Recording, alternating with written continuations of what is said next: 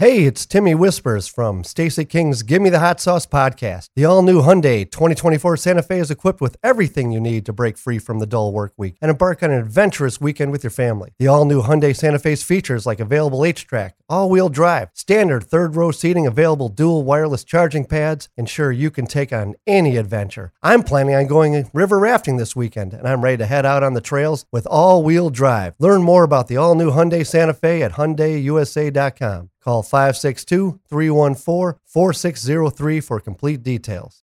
eBay Motors is here for the ride. Remember when you first saw the potential?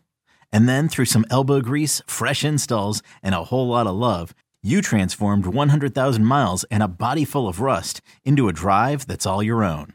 Look to your left, look to your right. It's official. No one's got a ride like this. There's nothing else that sounds like, feels like, or looks like the set of wheels in your garage.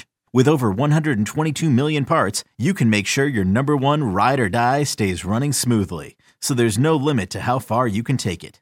Brake kits, turbochargers, engines, exhaust kits, roof racks, LED headlights, bumpers, whatever your baby needs, eBay Motors has it. And with eBay Guaranteed Fit, it's guaranteed to fit your ride the first time, every time, or your money back. Plus, at these prices, well, you're burning rubber, not cash. Keep your ride or die alive at ebaymotors.com. Eligible items only. Exclusions apply. Oh my goodness!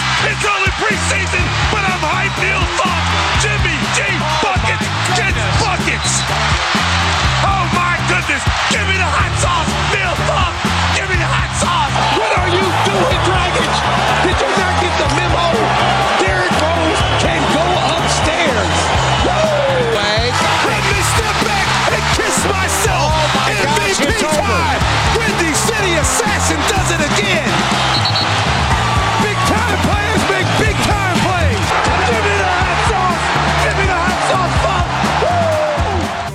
Ah, yes, it won't be long before these sneakers are squeaking again on the hardwood, and Stacy goes back to work for those preseason games. We're only a week and a half until training camp, Stace. You're enjoying your summer too much, right? I'm I'm excited about the season starting. Yes, Okay, and I'm excited about looking at the Bulls' new roster. exactly. But I just think that we're starting too early. Yeah. I'd rather for it to start in December. You know, I just You know what I think they found with the bubble is that, that fans were not watching those games because they were all focused on football. You know, in those early months, they don't want to go head to head with football for their most important games. Well, you know, I mean, Christmas. You can, you know, it's, uh, the season officially starts Christmas anyway. Those are your big TV games. Mm-hmm. Yeah. So you could have started. You could have started Mark Christmas time and then carried over because you're still gonna. We're still gonna be competing against the college football. We're gonna be competing against NFL during the months of October. Well, they didn't want to go all the way until late August when you know. I'll just keep it the same way it's been, man. Just you know, just play seventy two games, throw the little throw the little playing games in, and then start the season in December. Just just just start in December.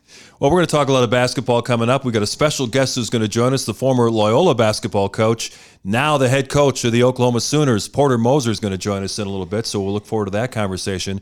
And John, this is episode 46. I know that you uh, got a chance to, know Doug Plank, who was the the uh, motivating force behind the famous 46 defense. Got any uh, Doug Plank stories for us? Oh, I got a lot of Doug Plank stories. You know, he owned a bunch of Burger Kings. I worked with him uh, ASU football. He was my analyst. Uh, my wife Susan, we met him number of times. We know Susan. She's on the screen for all you yeah, watching on South YouTube. Side. We, uh, yeah, he was a joy. He had You some worked at one of his Burger Kings?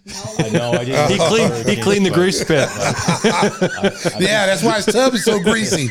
We finally found out why the tub is greasy. That's where it started. Oh wow! just have some fun and go uh, look up, uh, watch some video of Doug Plank when he played in the 46 defense. Buddy Ryan, the yeah, the, the Tim, I mean Timmy Whispers, and you you know Mark, you guys know, Yeah. and and Stacy, you you know followed football. That was just a, unbelievable, and that's the name 46 came after uh, originally came from his Doug Plank, who He was a had strong safety. He had a great story. He wasn't recruited. Wasn't he OSU? Oh yes, let's He tell that story real quick. Yeah, yes. he wasn't recruited, and a recruiter came, NFL recruiter came to OSU to watch another player. And he, did he get injured? And then Doug played at him out. Northwestern. Yeah, right. he played uh, uh, legendary OSU coach. Um uh, uh, what's the legendary? Buddy Hayes. Woody Hayes. Woody Hayes. wouldn't start him, and uh, he finally started.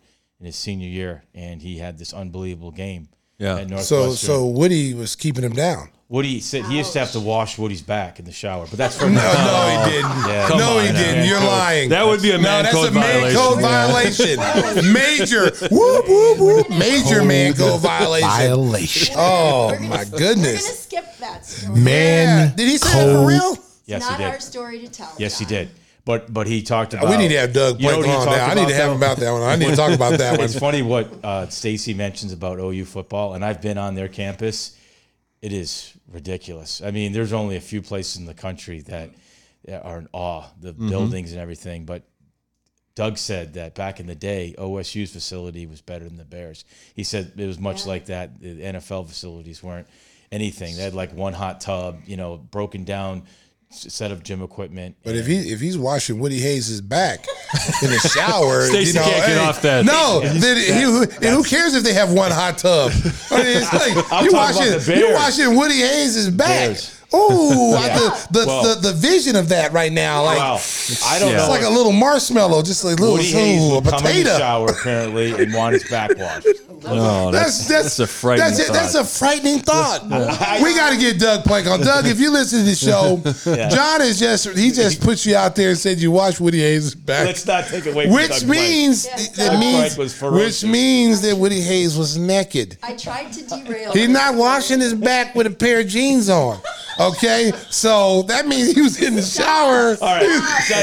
Hey, I didn't make this story up, Southside. It was brought to my attention, and I just ran with it. I Yeah, just, but he, you know, it's quite a just say testament to Doug Plank, though, that the whole defense was Soap on a rope, built around Woody. his talent. Built- Soap on a rope. built around. But don't you find it interesting that the 46 and the triangle, two, uh, you know, with Chicago, no longer are you implemented in professional sports? Smack it. I think that teams use aspects of it, but they don't just call it that anymore. Yeah. And, and the triangle, you know, Stacy, you know, when you were coaching in the CBA, you try to put the triangle in, guys don't even know wh- which way to go. Let me tell you about the triangle offense. Oh, Okay, I didn't get in the shower with got Woody Hayes, but but uh, you know the, the the triangle offense. First of all, you got to have a high basketball IQ. Yeah. Okay, and if you don't have a high basketball IQ, you're going to struggle because it's an offense based off of movement and passing. There is no plays called. There are some plays called within specialty parts of it, but.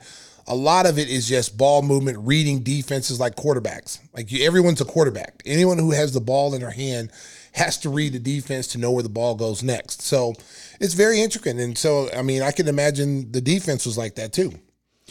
Let's talk about one of the things we, we saw this week in the news that the NBA has talked about this a lot the possibility of an in season tournament trying to go after the soccer model where they have several important cups that they play for during the season. I don't know if it's going to be a, something they can sell to NBA players, especially the superstars who are making 40, 50 million dollars. You know, they're offering $1 million per player for the winning team, which sounds great, but when you consider that's such, such a small portion of what those guys earn annually. Well, NBA, call me. I, I, let me sit in on some of these meetings, okay? Yeah, no. Let me let me be a consultant when you guys are when they're coming up with these ideas, okay? In season tournament is horrible because the fact that this year you're going to be battling COVID still, you're going to be battling injuries. You can't afford to have players miss games. That's the whole thing. You can't afford. Then you got the play-in tournament at the end of the year. If you want that tournament format, if you want to do it that way, how about put the teams who don't make the playoffs in that situation at the end of the season? Take the teams who don't make the playoffs and say we're going to have a tournament. I mean, it, it would kind of be like a toilet bowl game. You know, the Who wants to yeah, But I mean, see, but, but it doesn't matter though. It doesn't matter because those guys are you got to sweeten the pot. Not only are you winning the money, but this is going to determine where you draft. So now, Yeah, but everyone Adam is Silver wants to get people watching in November and December. He doesn't want to wait till the end of the year when he's got real playoffs going Okay, on. so if you want to watch it in November to December, oh, why don't Here you just go. start it in Start in December? December. Start in December. So your first your first game, you start you start the week before one, Christmas. Start the week before Christmas. You have all your marquee games on Christmas. Whoever you want to play on Right. Christmas, from starting at you know twelve o'clock in the afternoon all the way down. You play five teams, and then everybody can play on Christmas. They just don't. Everybody's not going to be on TV. There's a difference. Everybody's not going to play on the big. Everybody's not gonna No, no one's going to be on presents. ABC. Okay, so so but everybody everybody can play on Christmas if you want. So if you're you're so worried and concerned about as, as NBA, listen, just call me and let me sit in these meetings, please. Um, I have some very interesting ideas that I think you might want to use. How about that one like the four ounce glove tournaments? What? where they get to fight each other. Those guys can settle their egos right out there. Hey, you the know what. Tim? That'd be great. That's unrealistic. And hey, if you if you That gets interrupt me, viewers. if you interrupt me one more time, there may be a throat punch coming your way. Okay, so No, the uh, one-inch punch. No, no, it's a throat punch because I want him to be quiet. I don't want him to talk the rest of the day. I got him, so, Stacey. Thank you, thank you, Susan. no, but seriously Bruce though, Lee said, seriously, boards don't head back. Yeah. seriously, Yep. the the in season tournament, I, I I'm not a big fan of that. What if they play slam ball? You know, where they, they uh, jump off Well, you might. I mean, if you're if you're going to do that kind of stuff, I mean, if three on three listen, if they didn't learn anything from last year, I mean, look look at how the the the format ended. The playoffs were exciting. No, let's not get it wrong. Yeah, the the playing was really was awesome, and and it was the people were watching those great. things. That was a great, But but even though it was exciting, the star players were not on the court No. in critical games due to injury or COVID or whatever. You you want your star players, they're the driving force of this league. You want your players on the court. You want them to be in the playoffs in seven game series. You want that to be intriguing for people to watch. You don't want LeBron James and Anthony Davis sitting out his games and not playing in the, you know, not playing in the playoffs games. You know what I'm saying? So you want these guys to be healthy. Are they going to go back now? Players are going to start self resting themselves now after you know going a whole year. Think about it. They started in December, went all the way through to almost August, September with the Olympics and everything, and now you're starting up again here in uh, October. Well, they're going to tweak a lot of different things, trying to come up with a format that the players will like and that they think can appeal to the television audience. But it's going to be a tough sell, especially early in the year, as you said. Guys are just kind of want to eat, especially star players, kind of want to ease into it. They don't want to be playing important games early in the season or extra games. I, I'm, you know, me. I'm just, I'm just a man sitting next to the man, sitting next to the man. I have no dog in the fight. I'm just saying. To me, I just think the the health of the players is the most important thing for organizations. You know, think about this. If you are a team and one of your superstars blows out his knee playing in that tournament, you have no compensation whatsoever. If LeBron James gets hurt for the La- the Lakers and is out for the season and then the following season next year, that's a huge hit on the Los Angeles Lakers. So any extra games that's going to put stress on my players, I'm, I'm worried about that. Well, what they're doing in the G League this year, they're playing the first 12 games are to qualify for the showcase event, and they're going to play for a championship trophy in when they go to Vegas, I believe, to play this. So what we've seen in the NBA in the past is when they start off something in the G League, it means they're thinking pretty seriously about bringing it to the main league. I, I'm a traditionalist. Just just keep the game the way it is. Seriously, just keep the game the way it is. If you want to put 82 games in and play more games, then do that. We went to 72 games last year. If you want to go 82 games, go 82 games. But let's let's let's. I know they're trying to tweak the interest of people. You know, um, let's just keep it keep it traditional. You know, keep the games. You know, have our rivalries, our conference rivalries. Bring that back. If you really want to spruce the game up, you know, let the game be a little bit more physical. You know, let teams get after you a little bit, there you knocking go. knocking guys in There the you dirt. go. You know, all these you know these 33s Yeah. and no one, you know, teams shooting 15. I thought you were worried about injuries. I don't care about that. Listen, I want to see competitive basketball. with- I want to see guys. I'm with the king. I, I want to see competitive games. I want to see teams being allowed to, to defend Mm-hmm. instead of just having these guys just go out here and jack up, you know, 43s in a game and they only shoot, they only knock down 20% of them. I want to see more competition. I want to see more rivalries. I want to see those things brought back. Hey, we want to send out a Give Me the Hot Sauce shout out to Lisa Byington, who Yes, made history LB. this week. The first full time female play by play television voice in the NBA. Well, congratulations to Lisa Byington. I heard that she was this close to not signing the contract when she found out that John Walsh was going to be her director. Wow, that hurt. Let me just say this.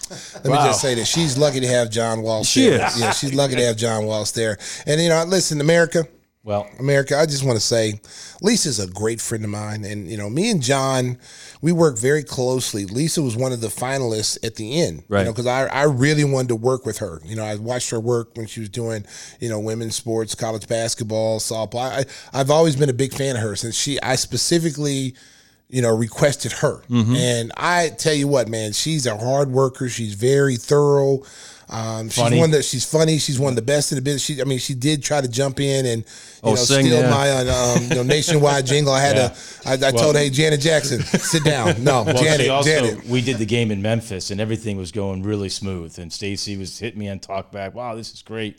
And then she made the fatal flaw to think that Gus's in Memphis was fried chicken, and that was ooh, we almost we almost had to pull a plug. Oh yeah, it was, that al- it was- point. yeah, it was almost it was, it was almost ended the relationship. That that almost ended our Yeah, relationship yeah. right there. You know, she's um, she made a mistake, but you know, um, she's very talented. And you know, when I found out, you know, that she she got the job for the Bucks, I was so happy for her because, you know, like I said, Milwaukee has always been kind of a trend-setting team as far as going against the grain. You know, um, that's a huge hire for them. You know, they had a they had a female working um, last year.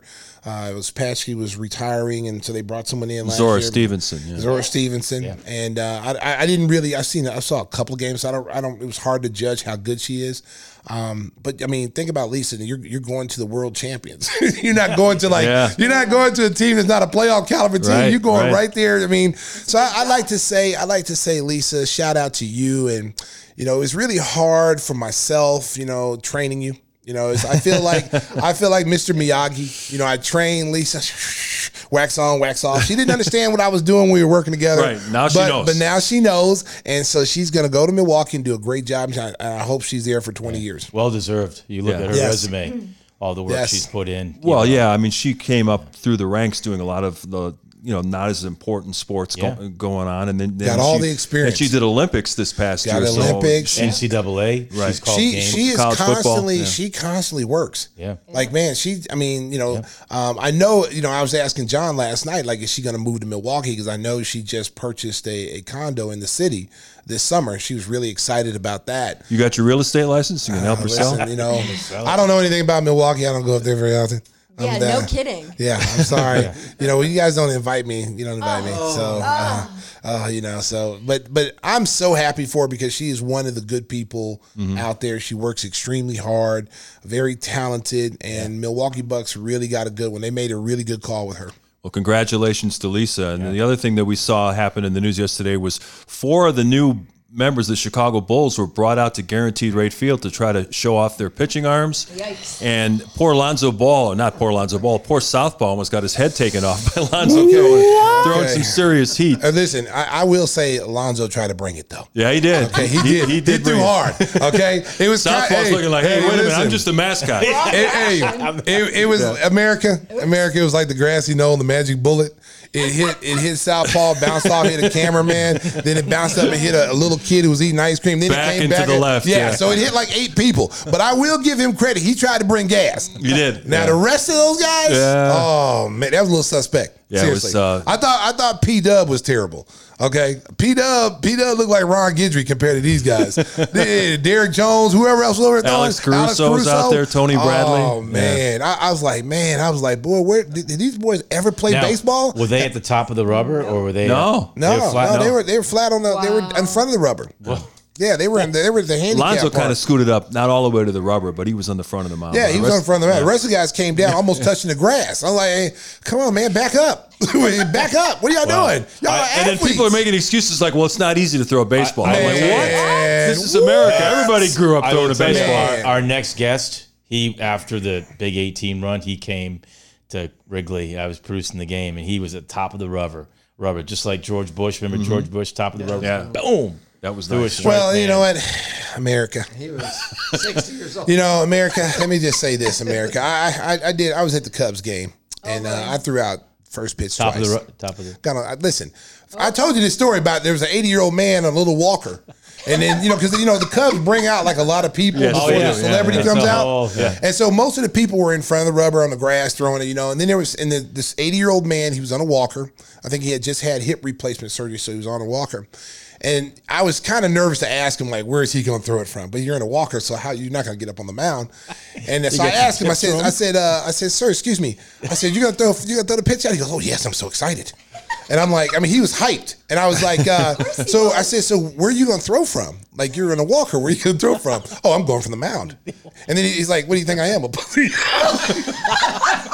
I was like, I was like, I was like, hey, calm down here, Spike. Was he gonna just- fight you? So, and like, so he, so he hops, so he hops up there, and I don't remember who the catcher was. And so they were like, hey, come up forward, come. and he just shook him off like he was a pitcher. He shook him off, and he he hopped up on the mound and he threw it.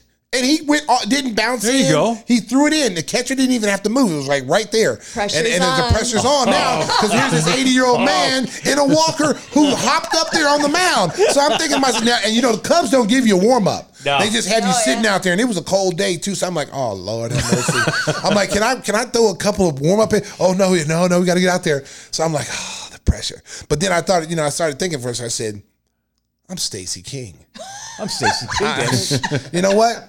This is easy. I throw ba- I throw batting practice to, you know, 14, 15 year old kids. Just act like I'm doing batting practice. I got up there, baby. Oh, Lord, America. America, I look like Randy Johnson up there. Oh I was 6'10. I brought some heat. Maybe I was a little bit outside. A little bit outside. But it was heat and it was in the strike zone. Somebody would have swung at it. Okay? They would have swung at it. How, how fast do you think it was? Man, if I if I had my clock, I'd say about gun. 90. Uh, but I didn't have my gun. I didn't have my gun. So I- Stacey King gun. Yeah, the Stacey King gun. Listen, Hey, if you have were ever throwing been- 90, they would have signed you to a Listen, let me contract tell you right there. something. Have you ever been to those? You ever been to those little carnivals where you can Yes. actually do? Yeah. okay, Yes. I, okay. I, I've thrown like eighty in those things, so I Okay. had Those to things figure. are jacked. 80. You know what, not Susan? 90. You know what? You want to rain on somebody's parade? Rain on Sparky's parade over there, okay? But you don't rain on my parade. I threw 80, 80, like 82 miles an hour in the little circus thing. Yeah, I know. America. Listen, it might have been off maybe five degrees. Uh, okay, I don't care, but it said 82. So I'm assuming when I got on the mound, I was close in the 80s. I was close in the 80s. I'm not gonna let y'all just ruin my story. I'm sorry, y'all a bunch of haters in here. It's haters his story, house. and he's oh, that's sticking not to it. Exactly, exactly. Hey, let's bring in our next guest, our first guest coming up, Porter Moser, Porter. waiting in the Sriracha waiting room. Sodas, baby. waiting it much longer. We'll get the fight song ready to go. Hear from Porter Moser on what's ahead for the University of Oklahoma, and we'll look back on his days as head coach at Loyola. That's next, episode 46 of Give Me the Hot Sauce.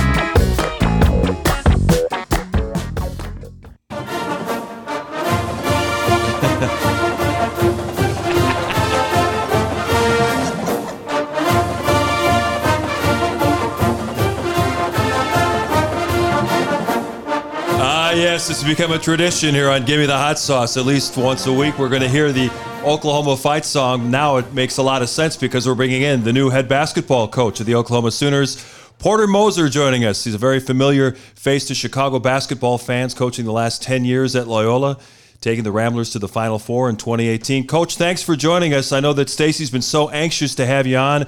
How's it been going down in Soonerland? It's great, but I will have to say this opening. I don't have the bounce and the vibe that Stacy has. I look like that. Stacey, you look way better than me. Hey, With the Boomer Sooner. anytime, anytime I hear that song, baby, I just I feel like I'm getting ready to drop 40 in my mind. I'm gonna drop 40 on somebody, Porter. And I bet you can replay all 40 of those in your mind too. Oh yes, I'm still I'm still all American in my mind, baby. Coach, obviously it's been a big uh, transition for you after being in Chicagoland for the last 10 years, being a Naperville native. Uh, what was it like for you to make the decision to take your family down to Norman and, and make this big jump with the Sooners? Well, in 2018, we went to the, the Final Four. It, uh, my life was kind of crazy right there, and I had some opportunities to move. And uh, I just sat down with my family and my faith, everything. And I just such a diehard Chicago sports fan. I just wanted to have another run. I just I just didn't want it to be leave right away. And I I was happy. I was really happy. I loved my players. I loved the school. I loved the city. And so I stayed. And then we had another run this year, and my life got crazy again. And um, it was just something about I sat down with the athletic director Joe Castiglione, and um, it was something about the way um, OU, the people there, the vibe there, the they they, they covet values, they covet doing it the right way. Um, there's just such a great vibe there, and um, I just felt there was a lot of things moving towards the Power Five conferences or the Autonomy Five, as they correct me really fast. Um, but um, and and I didn't know we were going to the SEC at the time but it just it just made sense for me. Um, it was really hard to leave Chicago, and uh, because how much I love the city and I love Loyola, but uh, it was time, and I couldn't find a, a better place uh, for me that fits me personally than Oklahoma.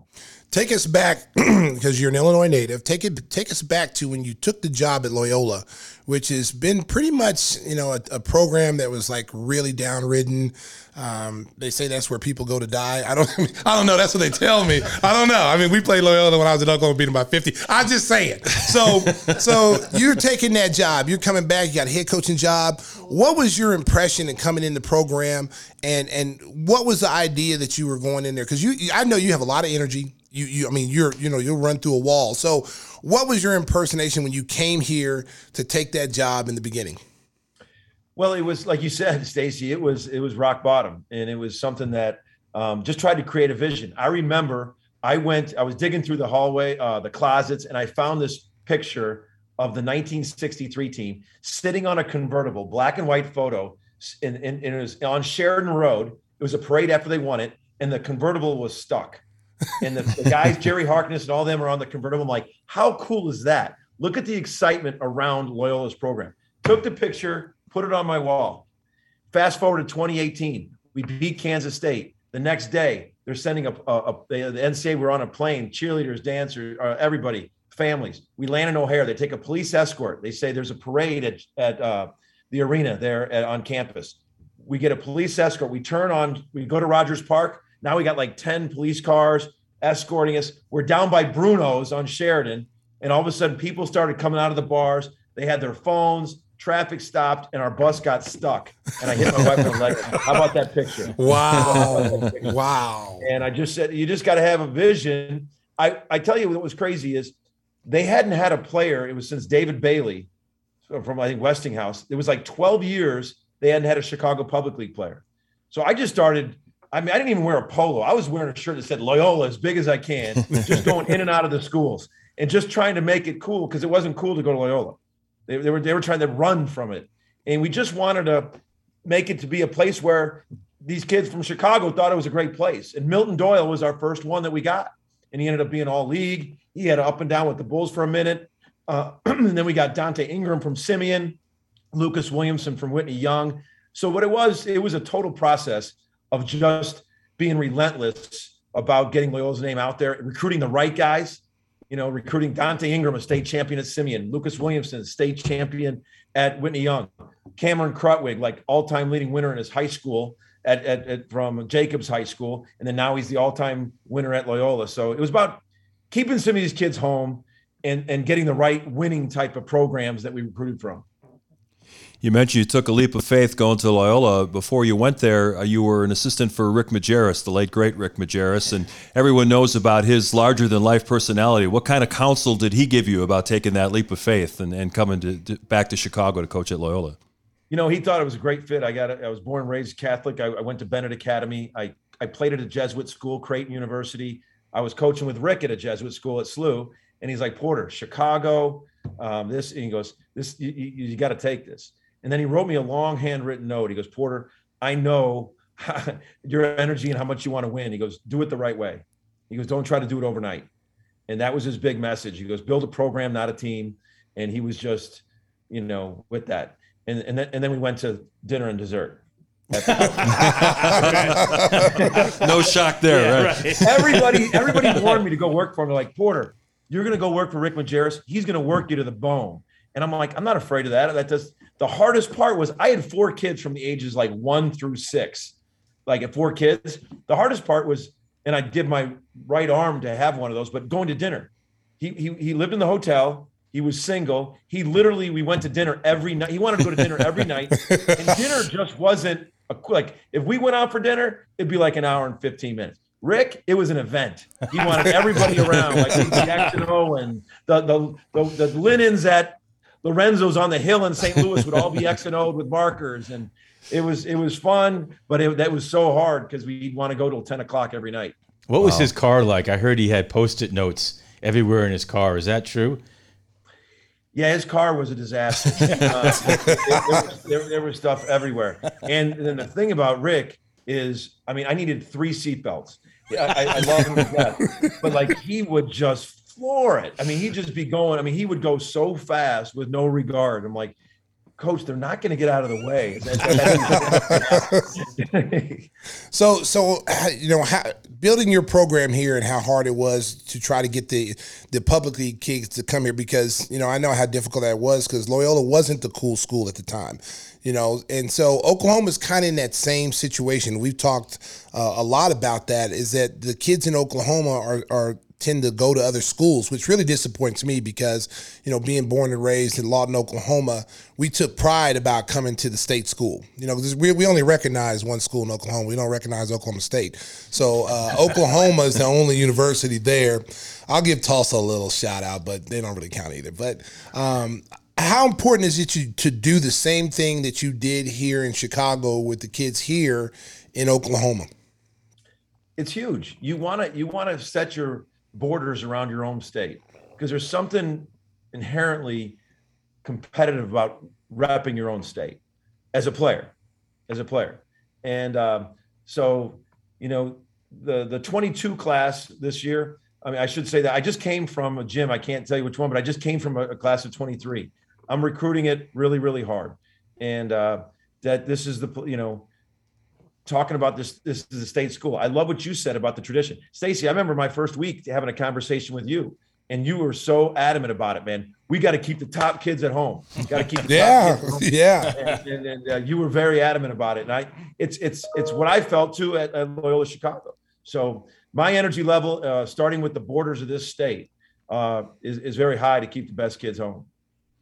Porter, you mentioned uh, you felt like the timing was right to make this transition in your coaching career when you look around the landscape of college basketball, as you mentioned, Oklahoma's heading to the Southeastern Conference, and everybody's kind of maneuvering to find the best situations. The other thing that's come into play is this whole name, image, and likeness, where athletes can make money, you know, where they weren't able to do that in the past. Is that factor in for you being at a prestigious university like Oklahoma, where you can attract kids and say, "Hey, I can help you if you have some financial need along the way"? Yeah, there's three major things that has changed my profession dramatically in the last six to 10 months. Like three major things. One, the transfer portal. Oof, like yeah. the transfer portal is a major like thing that happened to, to, us. All of a sudden you can leave. Like I took the job at Oklahoma after Lon Kruger retired. And in that like three weeks that he was retired, the whole team went in the transfer portal. Right. I literally inherited yeah. three players. Then then the next thing is the name, image, and likeness to answer your question is yes, it's definitely being played. Some schools, you know, they got to figure out the guardrails. Yeah. It just can't be this crazy, you know, legal cheating. Um, they got to. I think it was. I think it's absolutely the right time to, to, to be able to help these young players who are who are generating so much mm-hmm. interest with TV money, with all this, that they get a piece of the pie. We just got to figure out so it's just not just a skewed recruiting advantage that some schools got to figure it out and make, you know, with the guardrails. So definitely, absolutely comes up all the time in the recruiting, and we're dealing with it. Oklahoma's brand, they had a thing about the top 10 schools with the brand. The brand of Oklahoma is one of the top 10 schools. Yeah. Um, the third thing that's affected my profession is this overtime, the G Leagues, the overtime. Yeah. And we're not only sitting in living rooms recruiting against other schools. Now we're recruiting against that.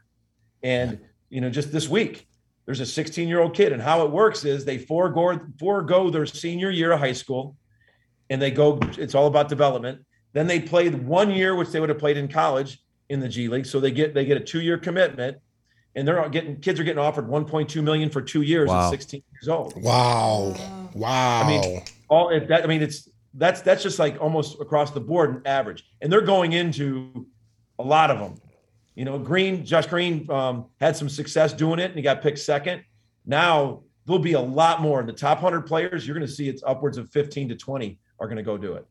Wow! And so when you're when you're going up against that um, I know that's got to be difficult. I, we talked about the portal. I'm not. A, I'm not a big fan of the portal.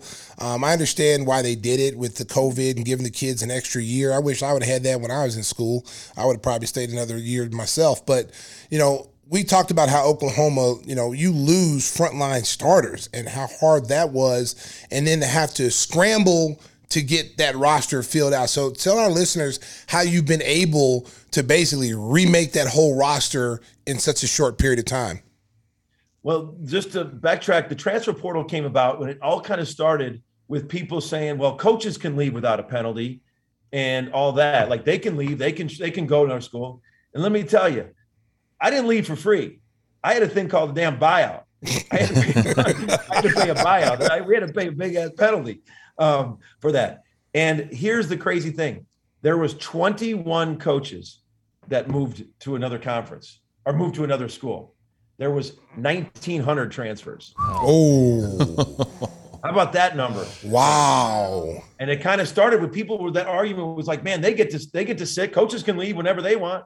So then, so I got to Oklahoma, and that we had three players, and you literally, it was also a time where the NCAA hadn't released the dead period, so I couldn't go into living rooms. I couldn't go. I had to start from scratch, and we were just having to Zoom all day, every day, and watch as much tape as we can, and do as much as we can, trying to piece it out of the transfer portal. So being that now, I don't know if I would have lost the whole team if they if they had to sit a year, but since they were able to leave, we were able to get a couple guys that could play right away. So it did work in our benefit since we didn't have very many guys. But we literally, Stacy, we just we were just looking at you know guys that transferred. We looked at. Uh, I took a high school player that I was recruiting uh, at Loyola. He was from uh, Ben Richardson and Clay Custer's high school, a winning program. Young man named Alston Mason, uh, who I thought was terrific. We were recruiting him at at uh, Loyola because we knew about him. That the pandemic, he didn't get the recruiting because they couldn't go out that summer, but we knew about him. So we signed him, brought him. I think he's going to be a terrific player for us uh, in the future here at Oklahoma. But we had to, we literally had no nobody. We had we had one player over six five on a roster, and he had one basket in his career. Wow. That's the only height we had. So we had to really try to bring in some height and some size and piece this thing together. And I think we did good. I mean, we got uh, Tanner Groves was probably one of the most highly recruited big men in the country. He's the one with um, um, that uh, had 35 against Kansas. Now you talk about name, image, and likeness. I've been getting with him. Remember that that beef jerky commercial with the guy in the flannel and the Sure. Yeah, yeah, yeah. I'm like, Groves, man, you need to get on name, and likeness for the beef jerky with that Sasquatch, whatever that is. Yeah. Killing with that beard. Put a flannel on. Do Hey, it. hey, coach. One one thing it, it's it's uh, you know your f- saying was why not us, and I know you have uh, Clayton Custer on your uh, on your coaching staff, and and you know you were able to keep players at Loyola for a couple of years, and that didn't that help you in the tournament and stuff? Now, do you feel like guys are going to come in and want to go play in the NBA? Do you have to change your coaching style a little bit now, or you know you talked about recruiting, but getting players to stay like you had at Loyola? You know, I do. I, I've been doing um, corporate speaking, different stuff on leadership and everything. And I, I think the thing that, about the leadership is, is sometimes people are so focused on bringing new people in that they forget about pouring into the people that are in your organization or on your team. And I was very, I mean, we were very proud that like we had nobody in our top 10 ever leave at Loyola.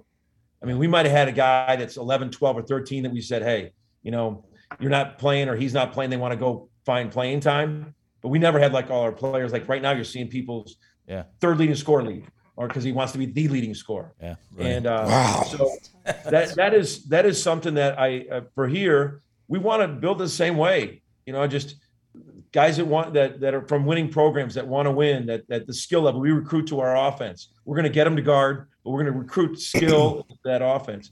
But I think that's that's the thing is is you got to recruit your own team. I mean, people are saying that. My peers are saying you got to recruit your own team so they don't leave. My thing is it's not really recruit your own team. You just got to pour into your team. You know, you got to pour into them and you know build that culture to where they love being there. And yes, the NBA Uh, at this level, we're going to recruit some players that will go early. And man, if they can do that, God, I'm going to give a big hug. I'm going to give a big hug. I mean, if, if, if a young man can go and he's with now with all the evaluation tools they give these kids, man, if they get the right people advising them, they're going to know when to go. And still, kids are making mistakes doing it, but gosh, the, the tools they give them. But I'm not worried about if we recruit a kid and he leaves the NBA. Hell, that's a great thing for Oklahoma. Yeah, it's great for the program. Yeah. Yeah, they've got a great player. Uh, player. I'm, I'm, you know, you worry about kids having some adversity, and hearing those demons on their shoulders saying, "Hey, man, it's it's better over there." And the thing that young people and Stacy alluded to this, he had a great message to our own players when he spoke at our golf outing a couple weeks ago. You know, it's there is it doesn't mean that it's automatically change is going to be better. You know, you're going to have to fight through some stuff. You're going to fight through some stuff, and uh, that's what we worry about the transfer portal as adults. That people are just going to just leave because it got tough, leave because it got tough, yeah. and uh, that's that's, that's going to be a constant uh, focus for us. Is constantly creating our culture where people want to stay and, and wear those OU colors until they go to the league or the corporate world or whatever wherever it may be. Well, and, and, you know, we talk about you know Oklahoma talent and being able to get Oklahoma talent. Talk a little bit about freshman Bijan Cortes. Uh, he's got a big name. Everybody knows him in the state of Oklahoma. He can really hoop. Uh, my brother, um, who all, you also have a freshman, uh, C.J. Noland from Texas, that my sons played basketball with at, at their high school. So I know a little bit about him. Both those kids are very talented. So, so talk a little bit about those guys, especially Bijan. So Bijan's an Oklahoma player, um, and he won the state championship at Kingfisher. So right out of the gate, I just love that. I love that, that he that he comes from a winning program. Uh, he's a big point. He's like he's six three. Um, his best attribute is he really can what we called at Loyola starting the domino, creating scramble defense. He's good on ball screens, um, and uh, you know, just like all freshmen, he came in eight weeks this summer, um, got acclimated, you know, and then now our fall workouts, he took another step forward. So uh, we'll see. Really like him. He's a, a, high energy kid. He's a winning program, and he's a, a, a local player here who's playing for his home state. CJ Noland is um, is is is as big a guard, um, almost too big. He came in at 232 at 6'3. Um, but he is learning to use that and slim down, use that in a powerful way.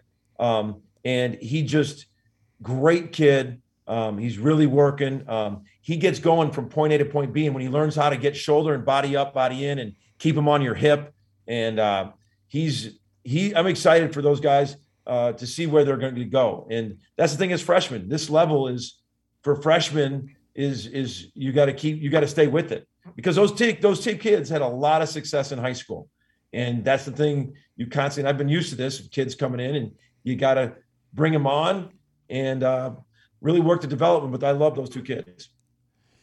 Hey, Coach, if you would uh, take us back to the, the 2018 Final Four run. And obviously, you were probably the second biggest name on Loyola after Sister Jean. I mean, it was amazing the following that she had, and she's still going strong, God bless her.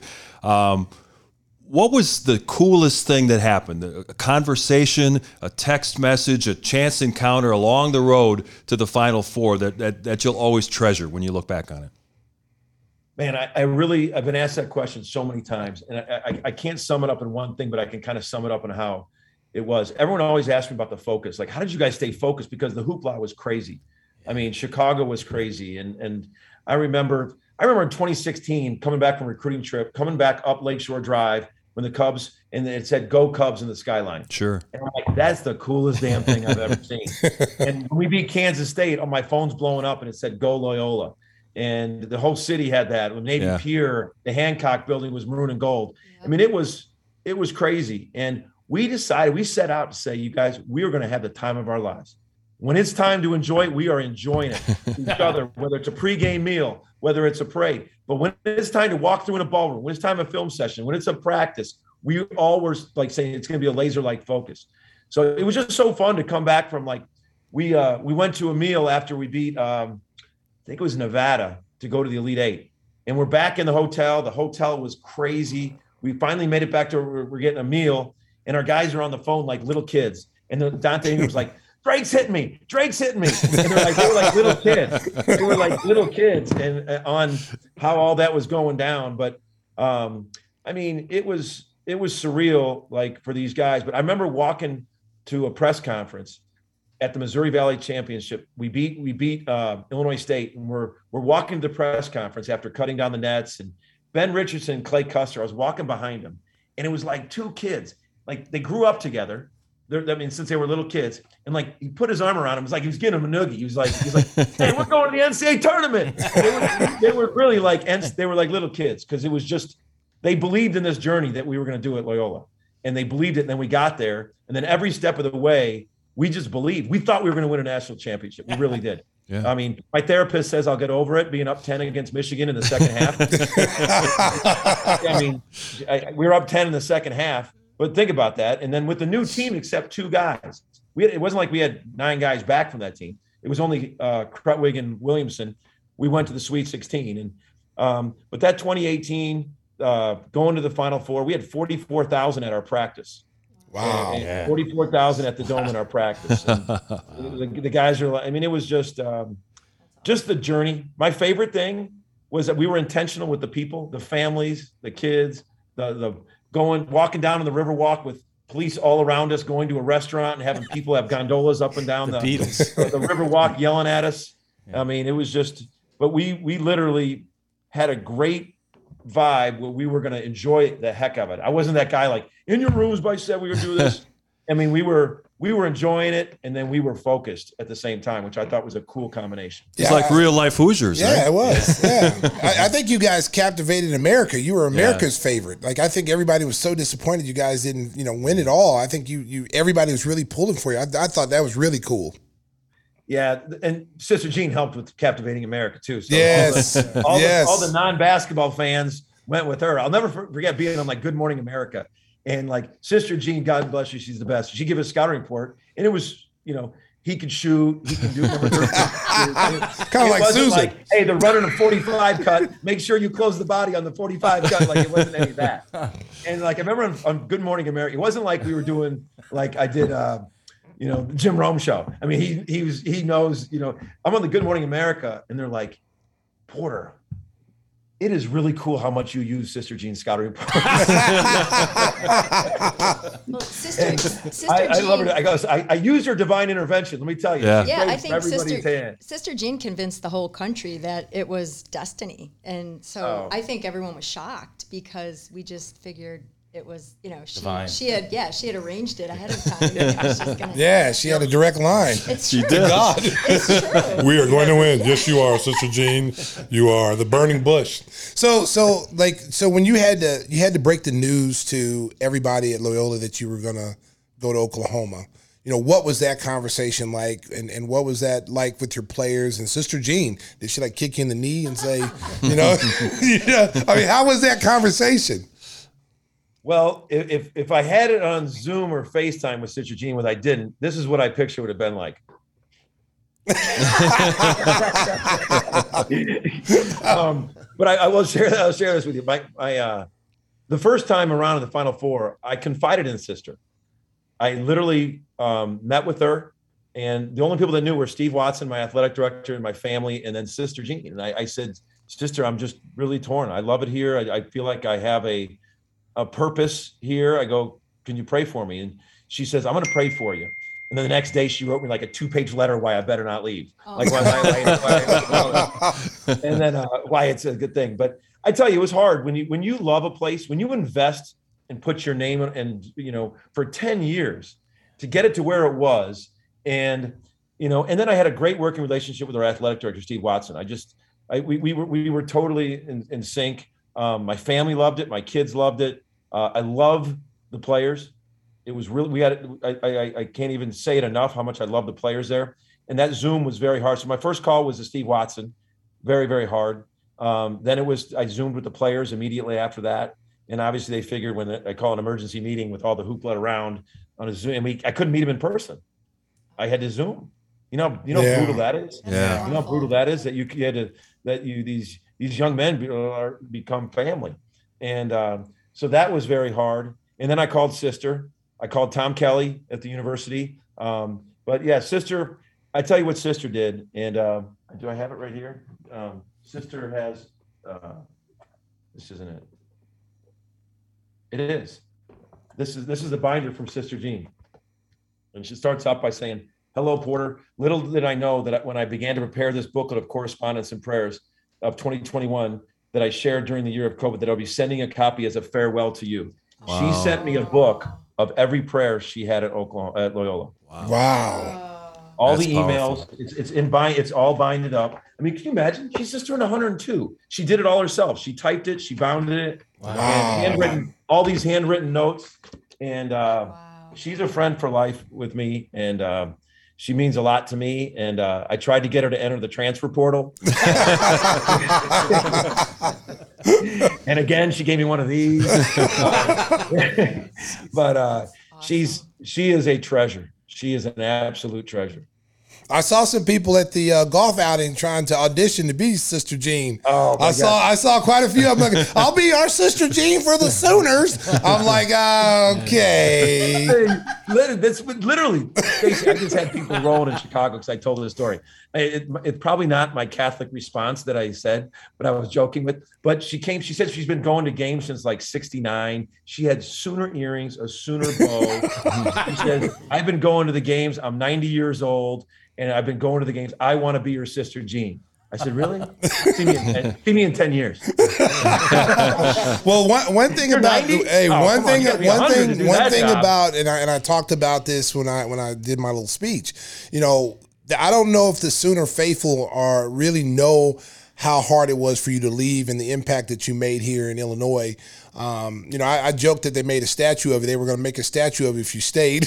so, so, so they're very lucky to Appreciate that, have you. man. I appreciate They're, you. they're, they're very lucky to have you. And my biggest question to you is now, did you know how big OU football was before you got there?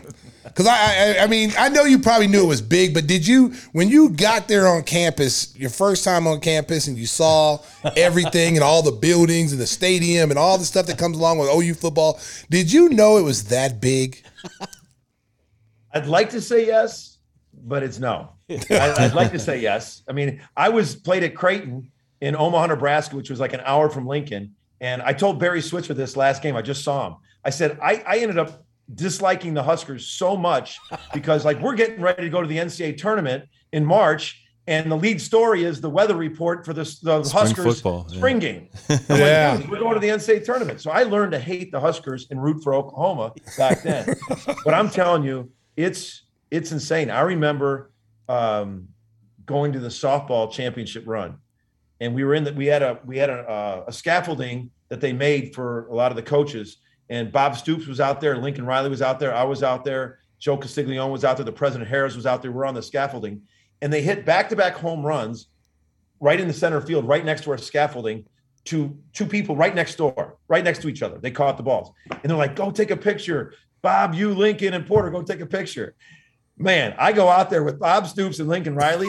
Oh, I might, I might as well bet a dude that worked at the convenience store that, that, that dealt with Bob Stoops. I mean, they, Bob Bob Stoops, they, those guys. I mean, he does have a statue. Lincoln Yeah. will have a statue Yeah. and uh, they're great guys. Um, but you know what I love? Those guys are all in. I'm going to be next door neighbors with Lincoln, and those guys are all in about helping us, have, helping all the sports. Yeah. Um, Patty Gasso, the softball coach, five-time national champion. Oh, yeah. He- they are wired here to do things the right way and and to win at a high level. But football, man, it is it's a different it's a different deal.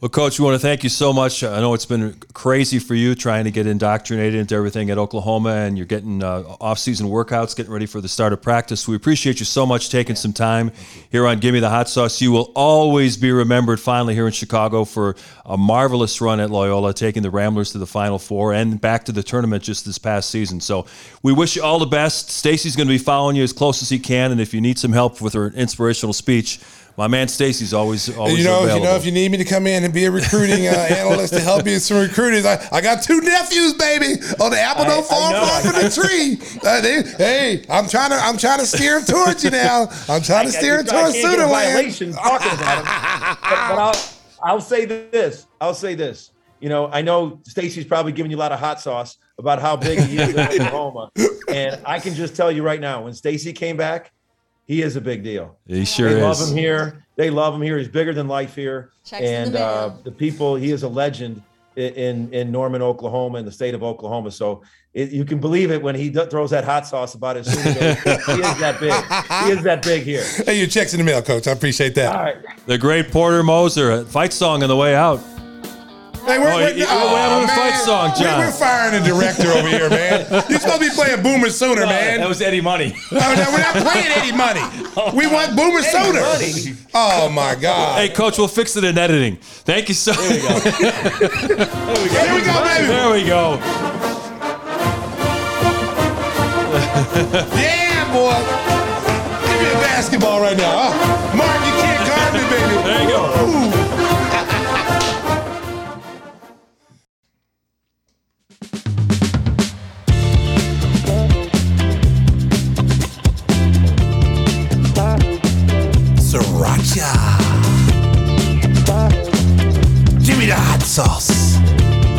Welcome back, episode 46 to Give Me the Hot Sauce. It was really a lot of fun catching up with Porter Moser. Great run at Loyola. Now he's getting ready to do some great things at Oklahoma. And Stacey, I was just blown away when he was talking about football. You know, he, he acted like uh, he was a guy just working on the side when next to the football coaches.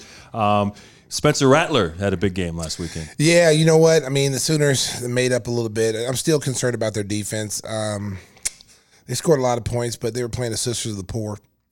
And um, I'm a little They disappointed. play right now. Nebraska. That used to be every Well, they- Thanksgiving that, coming up that this weekend. used to be Yeah, a that was the game. huge Yeah. rivalry when I was Yeah. in school. It was a huge rivalry when they when uh, Nebraska went to the Big Ten. You know, and they weren't playing each other anymore. That was really disappointing to Oklahoma fans. And now they're they're they're going to play. For the first time in a long time, Nebraska is not Nebraska. Scott Right. Frost is really struggling there, trying to turn that program around, and it's going to take him. I mean, people are impatient. You know, they are. He's already on the hot seat. He's only been there a couple of years. He's on the hot seat. So, you know, the the, the college football landscape, man, the fan the fan bases in the universities, they, they don't mess around. They don't have time. They're not going to let you go out there and and and build your program the way you need. If you need four years, they're going to give you two. You know, and that's you look at the USC, the USC coach. You know, Yeah, he had a Clay winning- Helton walked he the had- I mean, he had a winning, he had a winning record. I mean, he's been winning. You know, they lost to Stanford at home, but I mean, come on, like Yeah, and the Pac-12 is really good this year yes, too. I all the teams in the Well, Pac-12 were good. USC alumni had been unhappy with Clay Helton for quite a while. They wanted him fired a couple of years ago. He got a reprieve last year. They went six and one in the shortened season because of the pandemic. But you know, the, he was a guy that was definitely going to be on the hot seat. And now you look at some of the names. We're two weeks into the season, and you're talking about James Franklin at Penn State, and they even threw Urban Meyer's name in there. It's like who's who's leaving a job to go to another university at, the start of the season. I mean, they're gonna they're gonna have to wait USC until after the season is over with an interim coach, and it's just gonna be a mess there. Well, it just it just shows you how cocky they are. They Mm-hmm. just think that their program is their university can sell itself. They think it's so big that a coach would live leave two games into the season, pack his family up, move across country to Southern California to coach at USC. Hey, listen, I'm sorry, USC, that's not happening. It's Right. not it's not happening, and you're gonna have to wait to the end of the year, and then even then, you're gonna have to throw a lot of money at people. You're gonna have to get people guarantees that because when you're looking at Clay Helton, you're seeing his record and the numbers that he put up there, and you're going, "Wow, you fired this guy who's successful." Like, mm-hmm. what if I come here and I struggle just a little bit because all these players are not theirs? Whoever comes in there is going to have to try to to make good use of the players that they didn't recruit, you know, and you're going to have to they're going to have to give them some patience because they got to get their people in. So, I mean, uh, that's not an attractive job um, per se. I know, you know, USC, Southern California, um, the Trojans, the brand itself is big, but is it really a good a program as say Oklahoma, um, you know, Alabama, Clemson. Georgia. You know, I mean, it's not. It's not up there with those teams anymore. Hey, before I hit the rifles, uh, would you give the 22 points then? Because that's what uh, To who? To Nebraska. That's what they're favored. You know, I, you know, if it was my bet, I'd give them thirty-two. Okay, let me write that down. Yeah, write that 32. down. But I'm not betting anybody, so it doesn't count. What I, but I, I'm, I, the Sooners are going to beat them by thirty-two points. 32. Okay. Okay. All right, mark that down. Ow! I've been You know, shot. s- speaking of Pac-12 football, how about Oregon going into the uh, the horseshoe and beating Ohio State like a drum? They ran the ball right down their throats. Listen, nobody's intimidated. These schools are not intimidated by these bigger schools anymore. Oregon has always been a powerhouse. Yeah. So when people look at Oregon coming into Ohio State and winning and say, "Oh, that's a huge upset," Have you not seen Oregon play the last good, yeah, 10 years? yeah, yeah. Oregon is a very good football team and a very good football program. Oh, yeah. So them coming into Columbus and, and beating, it's not an upset. I know the rankings are different, Mm-hmm. but they are a very quality team out of the Pac 12. They go to a bowl game every year. Uh, Phil Knight has put so much money into the program. They're able to recruit the, almost the whole West Coast. They've got the West Coast on Locked lockdown, and that's why UCLA is, is down. That's why USC, USC is is down. down. It's Yep. Because Oregon is able to come in there and just take almost every top recruit in California and bring them out to uh, Oregon. Not The Nike mention- influence too. Oh, Yes. you know? Some sweet looking unis. And Yeah, they got different. helped. They got like helped. twenty different sets of uniforms. you know, and that's what kids look Kids at. like yeah. And King would be looking to go to Oregon because he loves those unis. He loves unis. Don't know about that, man. I don't know about that, John. That's asking too much for me to go play for the uh, Oregon basketball team. I, no, no, they, got the- no, no, no, no. Okay. no, no. You had the rifles. Yes. so- All right, uh, it's yes. a hold try. on. It's a good try though. John. Ow! I've been shot. Week one of the NFL season, the Bears go into Los Angeles and pretty much stink it up. I, you know, people, whoa. people I are thinking think that so. they can build a team around a good defense, but their defense has really dropped off in the last couple of years. Listen, America, Bears fans, There we go. America. it's gonna be a long year. Yeah. I'm just telling you. I mean, listen, I, I, I mean the the plays that the Rams scored on, you know, busted coverages, letting guys get behind the Two secondary. busted coverages, yeah. I mean, you, you can't do that, especially on you know when you're being featured and you're the, you're the, the game of the night. That's the when you have to be mentally into the game. You have to be. Everybody's got to know what they're doing. Dot all I's, cross all T's. They didn't finish. And, and you know they, They didn't, didn't finish. finish, but and, it- and and I will say this. I will say this about them. Had he stuck to the running game, yeah. Well. Yeah, had he- Montgomery and was they good. were they Montgomery Yes. was running all Yeah. over the Rams front front Yeah. seven. Yeah. And had he stuck to the running game, which would have opened up play action passing, and then they would have been able to push the ball downfield. and They didn't do that. Donald. Because once they got Oh. behind and you start throwing like The best down, defense for forget it. Montgomery, the Yeah. best defense for Montgomery was uh was the coach Nagy. Yeah. He's the only one that can stop Yeah. him. Yeah. Well, Montgomery did hurt his hand in the second half. He went out for a while, came Yeah, because he punched the Gatorade thing, asking for the ball. He went over to the Gatorade and punched it, and he hurt his hand. Montgomery, I feel your pain because I was doing the same thing in my house. Like, get him the ball. We were at Paisanos and I was pretty fired up, right? I was fired up watching bear football. I thought for three quarters I was seeing some bear football. Six It was nice to, to see Justin Fields get five snaps. He made the most of it. And nice I thought- completion in the red zone, and then he ran in a touchdown Yeah. on the option play. He, he's going to get more and more oh, playing Oh, yeah. time as we go along. Okay, the red rifle, the red rocket, the red, I don't know what you want to call him. Red I mean, wagon? Yeah, the red wagon. Yeah, our old red wagon. Okay, with rusty wheels. Red okay, barber? I mean, he, listen, listen. He missed. He missed so many wide open receivers the other night against the Rams. Uh, Kmet, the the tight end, Mm-hmm. one time when it was like a it was third and long, and he ran right across on a drag play, right across the middle of the field, and was wide open. And the red rocket. We might have to ask our guest uh, that's coming up here to break that down. Yeah, we'll, we'll definitely do Yeah, that. we definitely do But that. and you saw the, the passing chart. He didn't throw anything ten yards downfield. Well, he didn't I have you're not, you're not challenging the He didn't, defense he didn't have you. protection though. You need max protection. You, you know what? See, uh, Shotgun formation. Back up another extra five yards to give yourself a chance. Okay, your, your customary shotgun position, you're fine. But for the Bears, you got to back up like another get long five to eight yards. You got a long snapper like you're punting. Yeah, you should be in the same position the punter is, and then call hike and then play. And he's got all day then because all the people got to run. They got to run 20 yards to get him. Speaking of shotgun, Hey, if you didn't if you didn't see the Monday Night Football game, you really missed something. It was really super entertaining. I mean, Oh. the Raiders oh. almost gave it away in overtime with that stupid penalty on the goal oh. line, but they ended up winning it anyway. But I, I found myself I was trying to figure out, am I going to watch this Manning broadcast? I'm like, is it going to be too gimmicky? And I, and I started watching it, and I never left because those guys were entertaining, oh. they insightful. I mean, they're they're giving the long play calls. I mean, it was. You learned so much about the quarterback position and how offenses are run. It was it was fantastic. It, it, I'm gonna tell you something. It was very entertaining. It was funny as hell. Peyton Manning, first of all, is, is a comedian. Okay, if you if you follow him and you listen to him commercials, he is super funny. Okay, Eli surprised me, and people said this about Eli. You know, when you saw Eli with the Giants, he's all straight laced. You know, doesn't like he has a personality.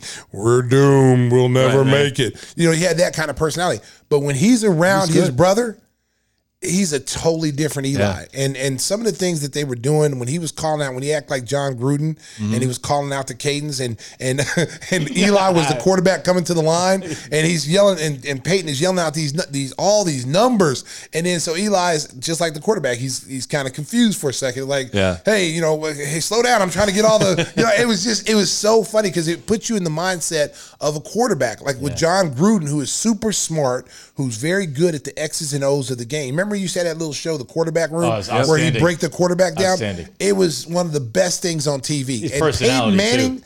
Peyton Manning honestly if ESPN was smart and Peyton would do it they need to put him on ESPN on the Monday Night Football He didn't wanna do it, though. I mean, they need to pay him whatever Yeah. they. How much is it going to take you to come? Because he he, in my opinion, would be better than Tony Romo, and Tony Romo is fantastic.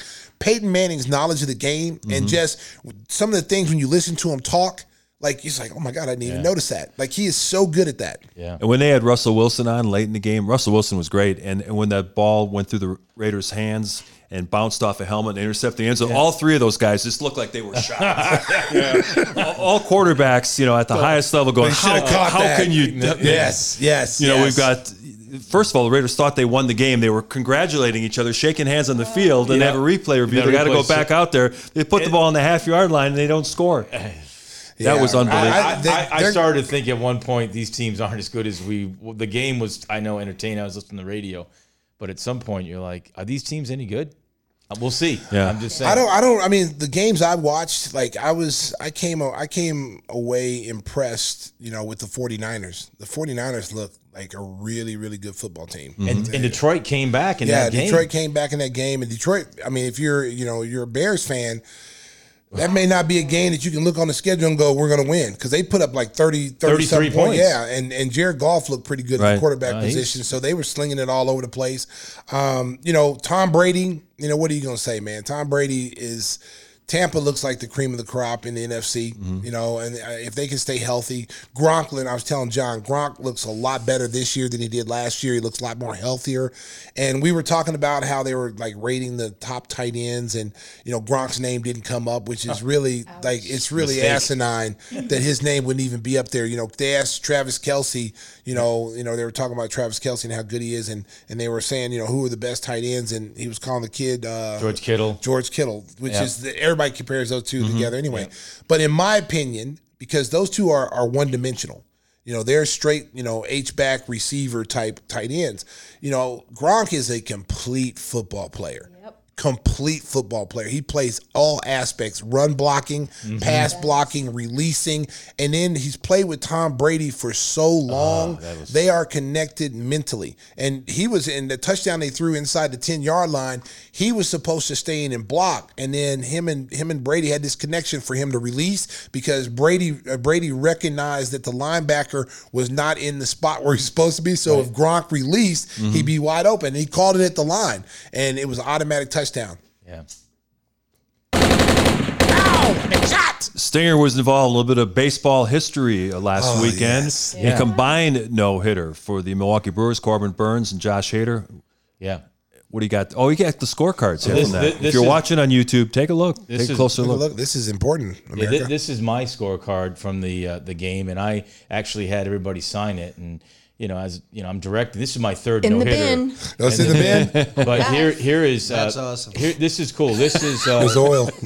I'm going to show you um, Bill Bill Schroeder's. Uh, if I can get my cursor right, Bill Schroeder, who caught the last Rock. Rock Schroeder, who caught the last no hitter Juan Nieves. for uh, ni- well, yep 1987. I was working in Milwaukee then. Well, okay, so you know. 1987, I'm yeah. getting So a headache trying to fi- figure out where we're going. so here. Bill. So this is so Bill. many things in the bubble. So Yes. Stacy, take a look at this. This is Bill Schroeder's scorebook, and you can see on the right side, Reyes was the only batter that came up with runners in scoring position, and he struck out. And so Bill is kind of cool. He caught the last no hitter, and he called this game, and I directed it, and it was it was kind of Were, you- thrilling. were you feeling any pressure? no, I wasn't feeling any pressure. Once again, you know, it was in Cleveland, so was it a rain delay? it was no rain delay. Um, we I only had the two cameras, but the director in Cleveland was outstanding, and we worked together. I ISO'd Corbin Burnes and and um, Craig Counsell while he did his thing, and he let us have a handheld on the field. We interviewed three players Nice. on the field: the catcher Narváez, Hader, and uh, Corbin Burnes. Corbin It- Burnson, he was there. Yeah, Corbin Burnes. Yeah, But it, it was I like that. Star of Major you could League. see- Yeah. I, you could I could tell like right away after the first three innings. Look at he had uh, uh, eight.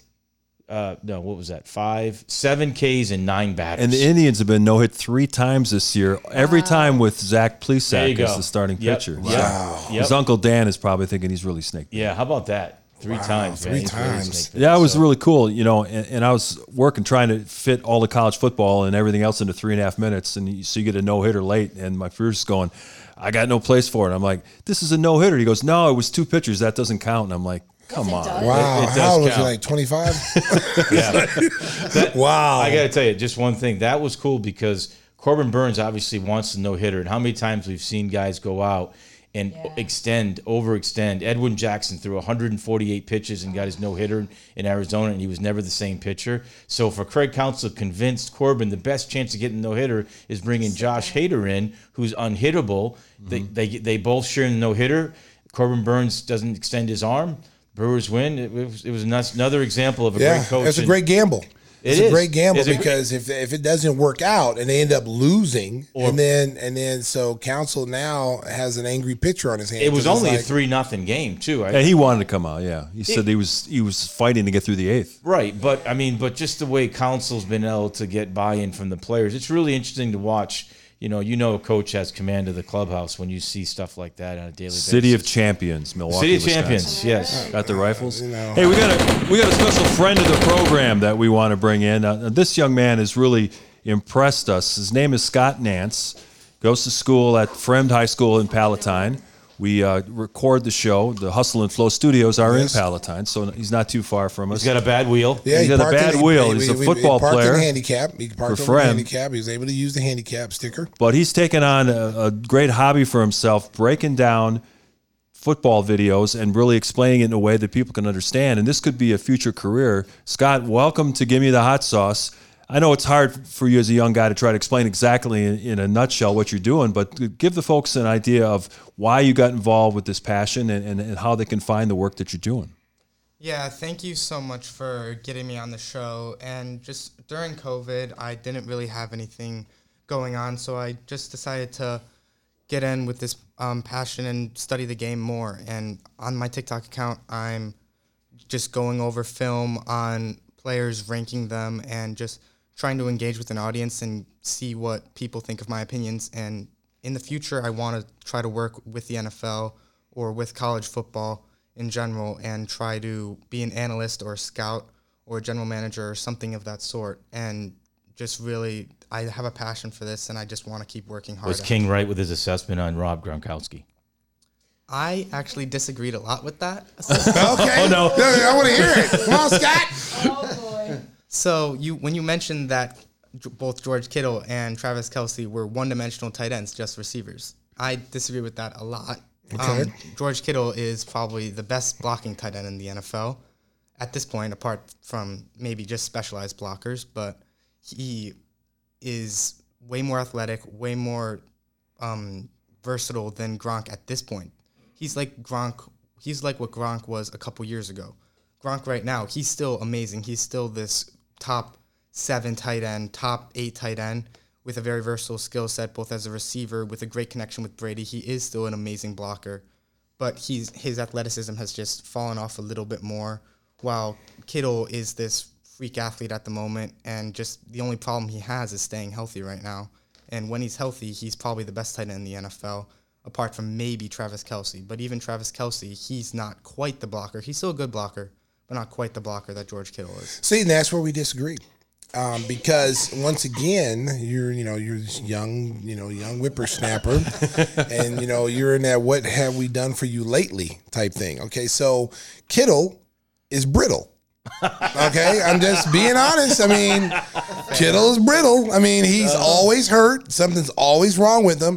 Gronk Gronk plays hurt. Oh, yeah. shows up and play. He's out there with a like your leg broken. He's out there hopping around with a broken leg. His elbow was dislocated. remember the Super Bowl? Yes, I mean, so they had draw blood. so so when I, as an ex athlete, and when I see a player that comes out and plays at a high level, no matter if he's injured or sick or whatever. Uh, you know, I'm not taking anything from Kittle. Kittle is is a very good tight end. What's the tight end from uh, um, um, Oakland? Oh, Waller. Waller. Waller. Now that now that guy, they don't. he- They need to give that kid some love. What do you have, like 20 targets on him? Yeah. Monday? It's crazy. Yeah, I'm about to pick him up on my fantasy baby. He's on my fantasy baby. Who, who's the uh, who's your best the best quarterback in the NFL right now? Patrick Mahomes is the best quarterback. It's not really a debate right now. Really? Okay.